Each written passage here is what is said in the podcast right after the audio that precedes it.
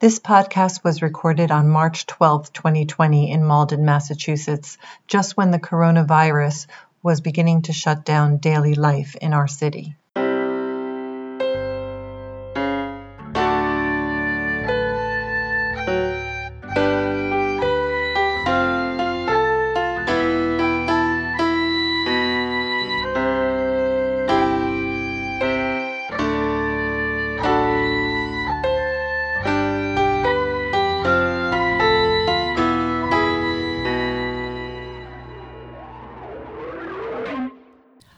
And welcome to the next episode of Malden Reads Fahrenheit 451, a companion podcast for the NEA Big Read 2020 in Malden, Massachusetts, organized by Malden Reads One City, One Book.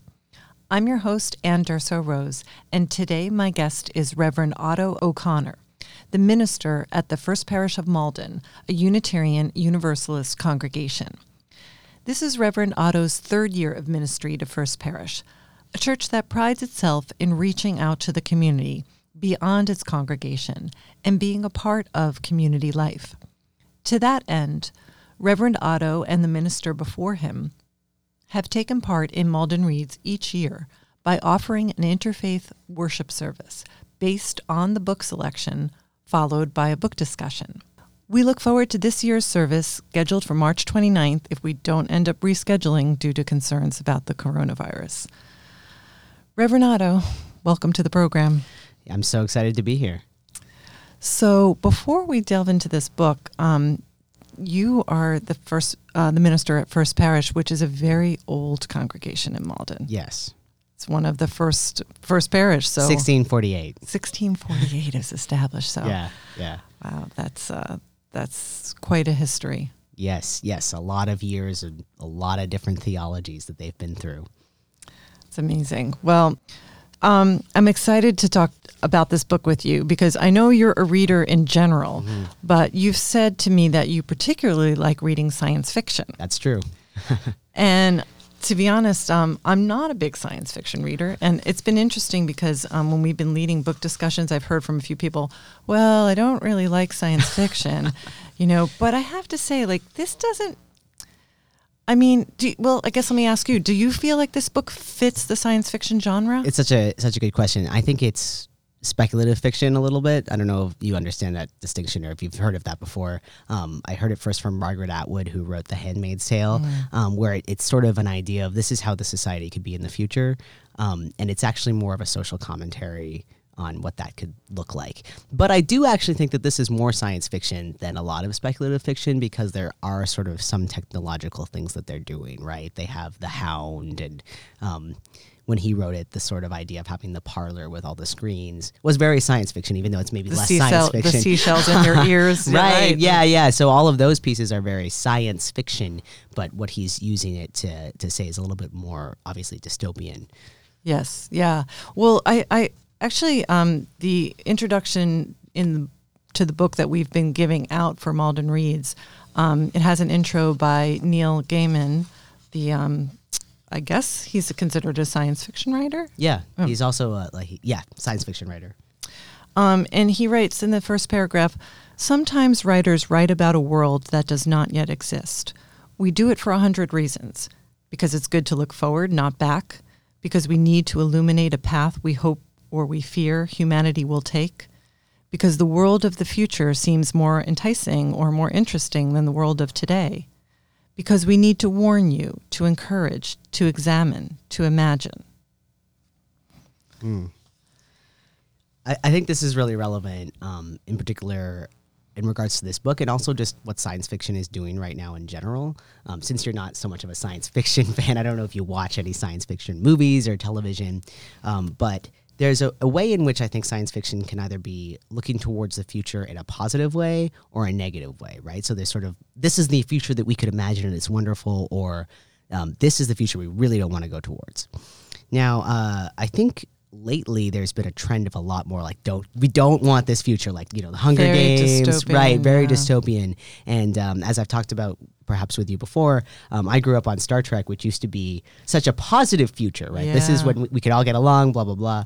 Um, but even Star Trek right now, there's new Star Treks out that are very dystopian. So almost all of the um, the science fiction out there that I see is really dystopian, and I think that that's a lot of a reflection of where we are in the world right now. Mm-hmm. Yeah, for sure. Um, that I, I and and it, it amazes me that so much of this dystopian um, fiction is um, for young adults.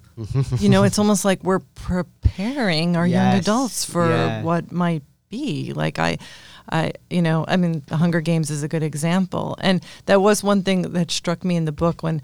Um, at the end, when Montag is on the run and he's he's being televised, so everybody is watching him on TV, and they're, they're, the hunt is live. It reminds me so much of. I mean, I did I did read the Hunger Games, and I did see the movies, and um, I thought, did they take that directly from this book? Yeah. because and then they they actually um, fake his own because they couldn't catch him. They fake his own murder so that everyone believes that he's been caught. Right, right. Yeah, it- so it is like the Hunger Games in that way. It actually reminds me of things that have happened in our world, though, like O.J. Simpson's Bronco chase. You know, ways in which we televise people um, in, if they're, they're on the run or something. Um, I also thought it was really interesting. I actually watched the movie, uh, the most recent movie, the HBO movie. Oh, I didn't see that Um, one. It's with uh, Michael B. Jordan. Um, I, I was considering doing a movie night, but who knows what'll happen now. Anyhow, it, it shows it shows him up. You know, all of the uh, all of the screens that are showing him at, during the run will have like they'll have like little like buttons like on Facebook and stuff like they're liking it or they're you know and it's really actually an interesting visual to see oh this is happening in real time people will do this on Instagram or Facebook Facebook live right you could have something like this on Facebook live it's sort of the negative side of what that could be Yeah, yeah. And the other thing it reminded me of when I read that part of him being on the run was it it had shades of um, post Boston Marathon mm, when we were mm. all like in our houses. We were told to be in our houses and. You know, they were chasing this guy, and you know, look out your window, and and that was the mm. same th- sort of thing that that kind of mm-hmm. eerie, like everybody's in their house watching mm-hmm. this at the same time. Mm-hmm. Um, so definitely this element of our reality in this right what at the same time is science fiction. yeah and definitely science fiction at the time it was written right 1953. yeah that's so what's so amazing. is amazing 70 almost 70 years ago That's what just so is remarkable, and I think it's it's so important to kind of know that when you're reading the book that it was written then in the time of black and white TV and Mm. um, and how he could have projected what you're hearing and seeing in this book. mm-hmm, mm-hmm. It's pretty remarkable. certainly. So one thing um, that I think is interesting when you brought up what you said about um, literature for young adults is how the character of Cal- Clarice, who is a young adult, um, is actually the person who sort of sees the truth Yes. in what's happening. Um, and I think that that can often be the case because children, um, as they're growing up, they, they see our world sometimes in this way of, of, of a freshness, of able to show us, like, are you looking at what's happening? I mean, I think we see this a lot with um, climate activists and um, folks who have been, you know, who were in the, uh, the shooting at that school and are activists who are, are children. Um, but in this case, I think it's really interesting to see her um, just talk a little bit about uh, her own experience. Um, I'm just going to read a little section here. Uh, so she talks about that she, uh, what's going on? Montag asks about what she's doing inside her house with the lights on. And she said, Oh, just my mother and father and uncle sitting around talking. It's like being a pedestrian, only rarer. Uh, and, and then uh, Montag says, But what do you talk about? And for her, it's this like this is a, a normal thing. And for us, when we when we hear that, it's normal to sit around and talk. But in this world, that's not normal. No, you only are looking, staring at media, you have Mm-hmm. media streaming at mm-hmm. you. You've lost mm-hmm. that sense of connection with mm-hmm. other people. Mm-hmm. And so it is rare. And something that I think is really interesting is that I think so often when we talk about people who are really connected to media, we talk about the younger generation being those people who are really connected, right? Like Gen Z, they're always on their phones.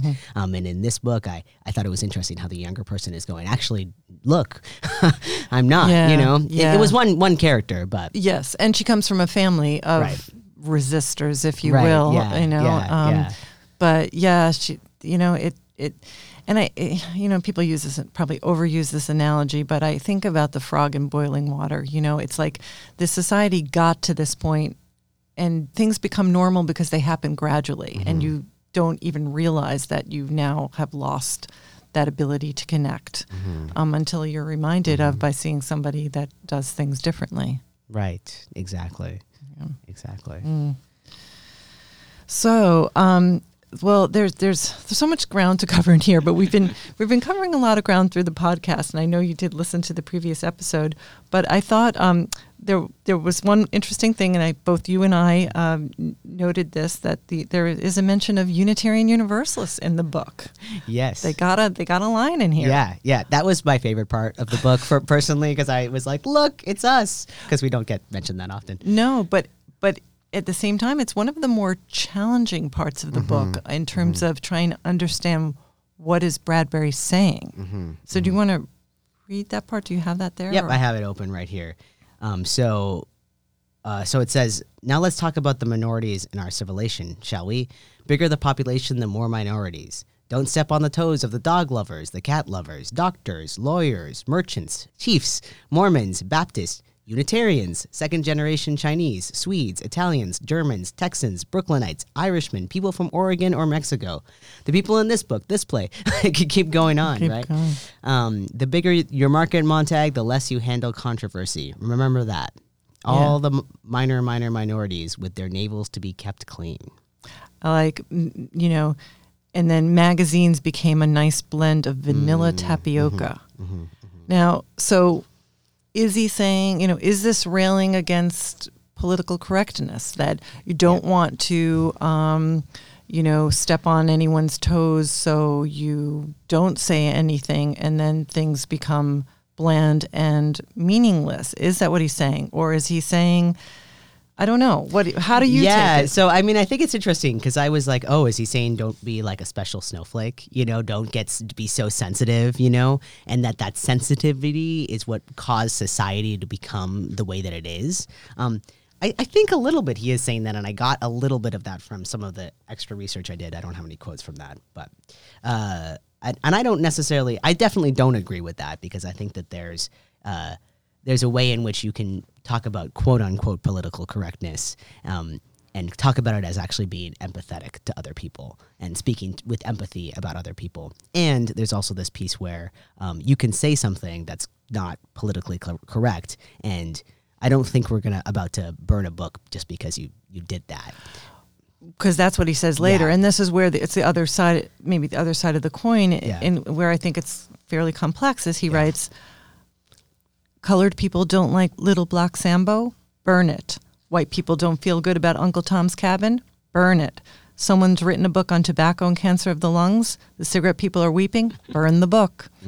So here he's saying, you know, and here I agree with this. Is- What I agree with the irony. What, in other words, I don't agree with what he's saying. I agree that um, you can't you can't erase our history. You know, mm. you don't mm-hmm. want to mm-hmm. get rid of Adventures of Huckleberry Finn because there's racist overtones in the book. Mm-hmm, mm-hmm. That is mm-hmm. the historical context for that novel. Right, right. What you can do is you add voices, you add the voices, you fill in the story. You don't get rid of the story.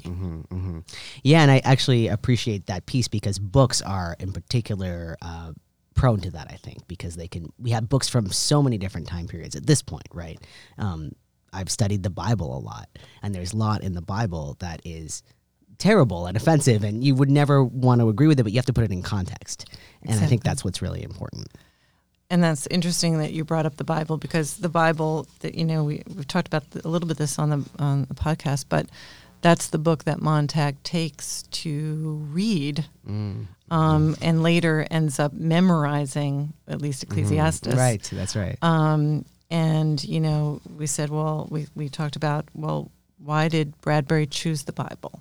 You know, is it because um, for religious reason? I don't think so, but it's just such a part of our culture. Absolutely. You know, Judeo-Christian. Yep. Um, so you know, it, it, it's it's an important book. No matter how you look at it, it's an important book. Right. Um, And I think it would keep being important even if we didn't have churches because there's this such a history that's involved with it. So Yes.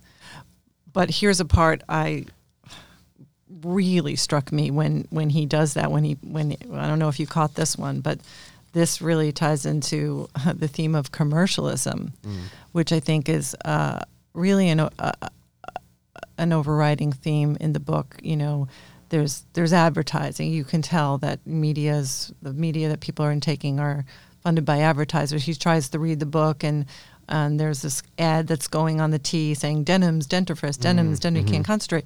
But what really struck me is when he um, when montag goes to see faber who was the guy who helps him escape and faber looks at the bible and faber's a resistor faber's hiding books in Yes. his uh, you know someone who's still reading books and but keeping it hidden.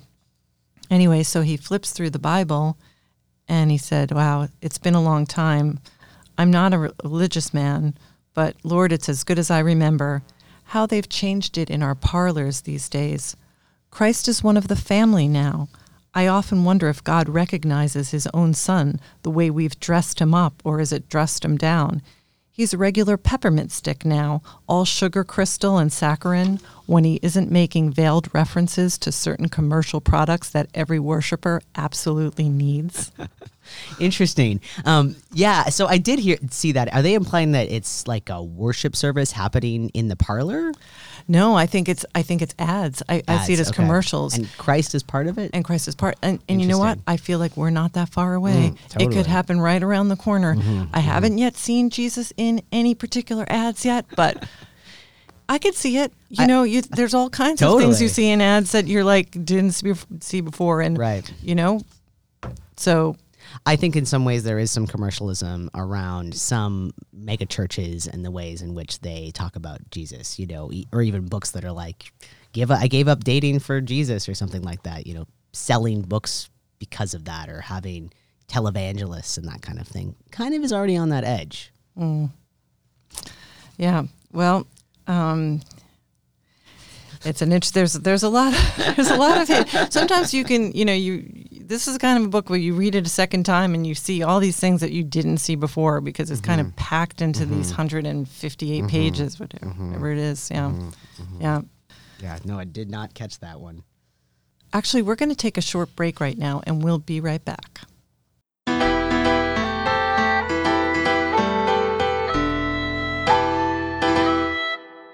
Malden Reads, One City, One Book is an expensive community reading program in Malden, Massachusetts, organized by a dynamic group of volunteers in collaboration with the Malden Public Library and MATV, soon to be UMA, Urban Media Arts.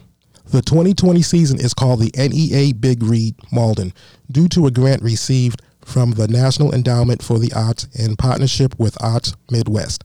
For more information about Malden Reads and the NEA Big Read, please visit maldenreads.org.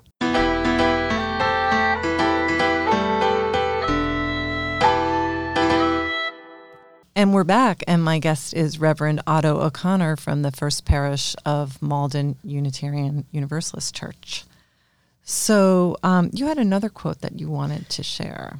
Right. Yes. So I wanted to talk about actually this took my breath away when I was reading the book and it's it comes at the end of the second chapter and it's just when Montag says why we've stopped in front of my house and he's with uh, he's with all the other firefighters and even though it's kind of obvious that it might be going in this direction um, something about this kind of took my breath away because I thought about how sometimes Well, before you go to Yeah. explain to listeners, so they, Sorry. so they, so basically, he's been told on, you know, that he's got books hidden in his house. So he's he's working, you know, his fireman shift, and they all go and they stop in front of his house, meaning they're going to go in and burn mm-hmm. burn the books in his house. So yeah, mm-hmm. go ahead. for me, reading that, it's almost this piece of no matter how much power you have, sometimes that power and privilege won't protect you if you've if you've done something that's um, that's so egregious in society's eyes. Um, and in this case, it's having books. Um, and, and in the ways in which sometimes people in power can can have this feeling like they're above the law.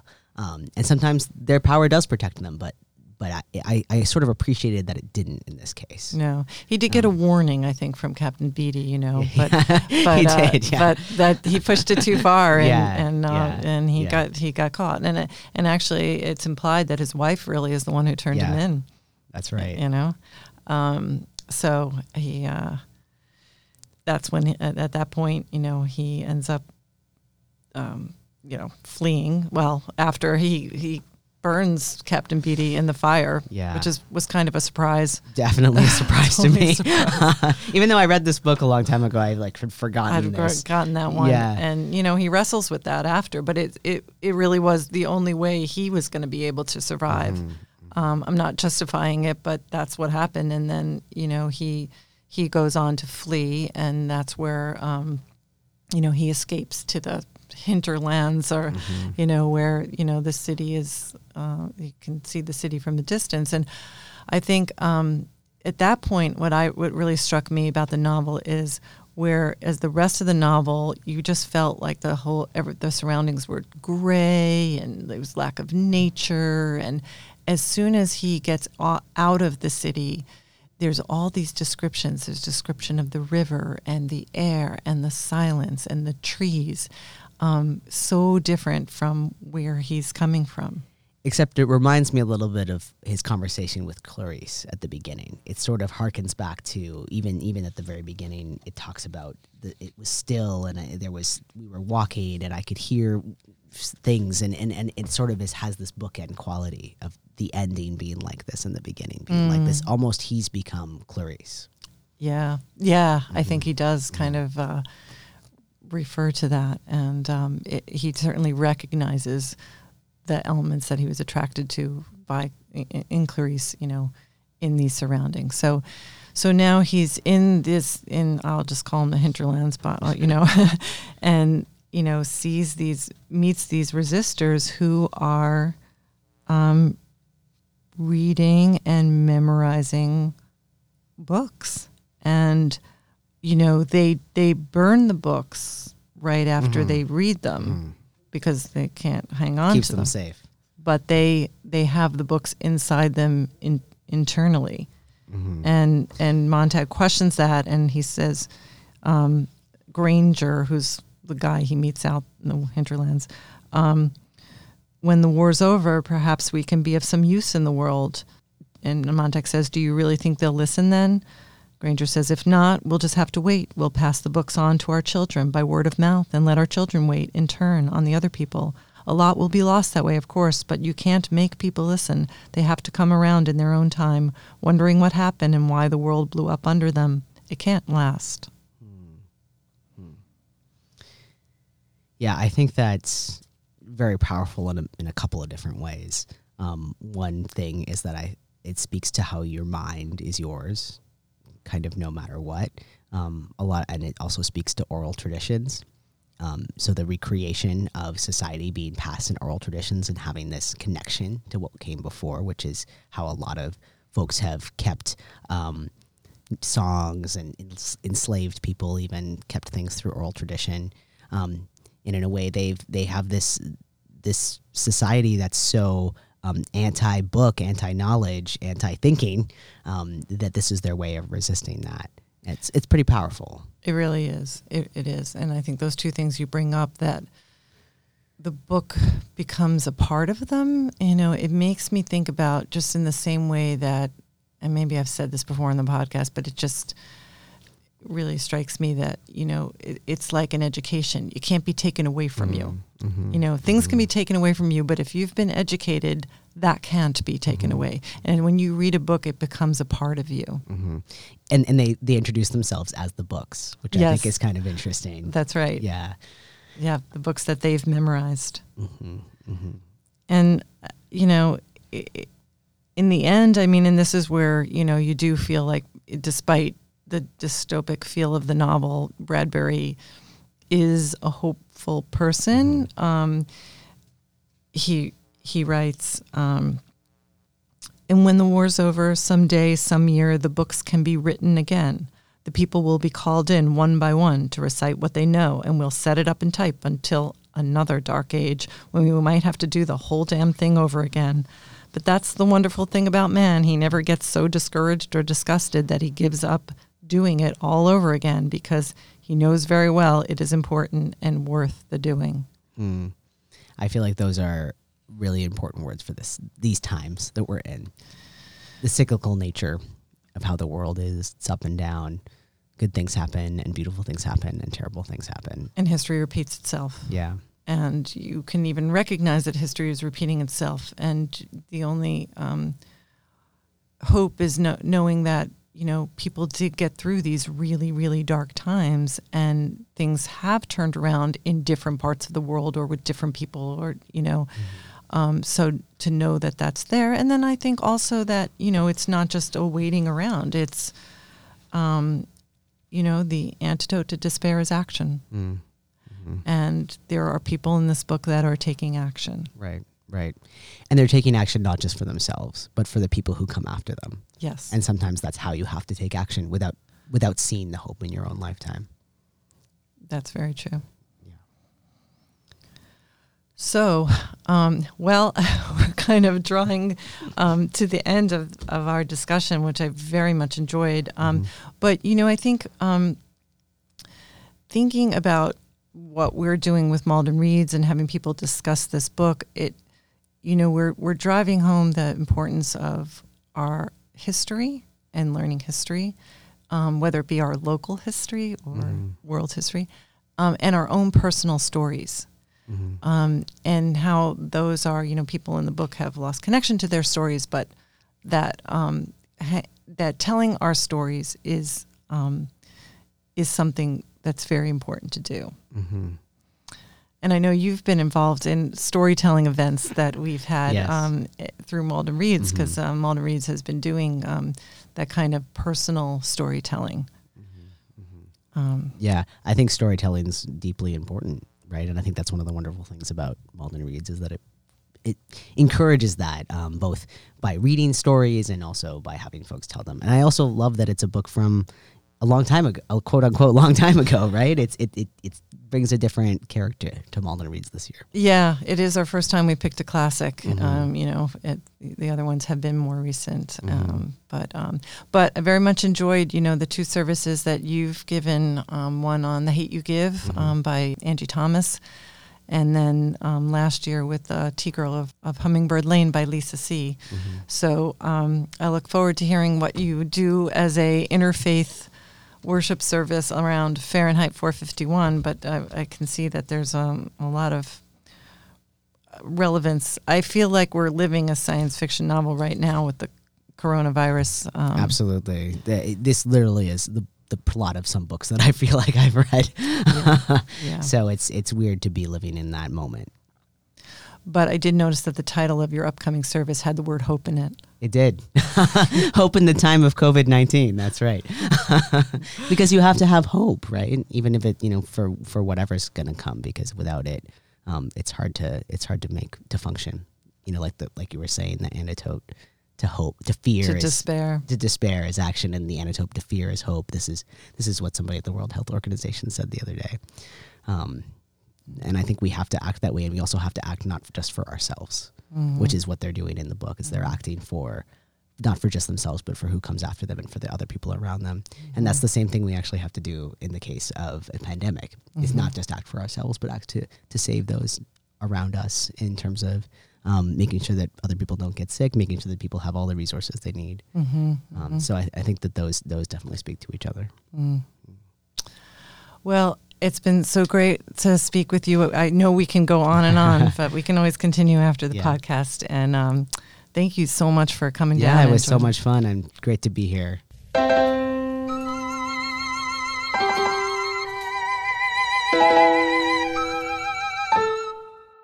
Reverend Otto will be leading an interfaith worship service on Sunday, March 29th, 2020 at 10:30 a.m. via Zoom. Anyone who has a phone, landline, or cell can call and listen in, or if you have Wi Fi, an electronic device, and the capability to download the free Zoom app, you can watch, listen to, and participate in this live event, which will also be recorded for playback. You do not need to be of any particular faith or affiliated with any religion to enjoy and appreciate this service. There will also be, as a separate event, an interactive book discussion on Fahrenheit 451 led by Reverend Otto shortly following the service that anyone can join. You can take part in either or both of these activities.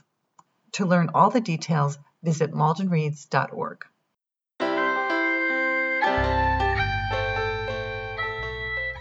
This podcast is recorded at MATV, soon to be UMA Urban Media Arts. Visit matv.org for more information. Podcast graphic created by Elena Martinez. All music composed and recorded by John Garnis and Robbie Beeland. For more information about this podcast, visit maldenreads.org slash podcast.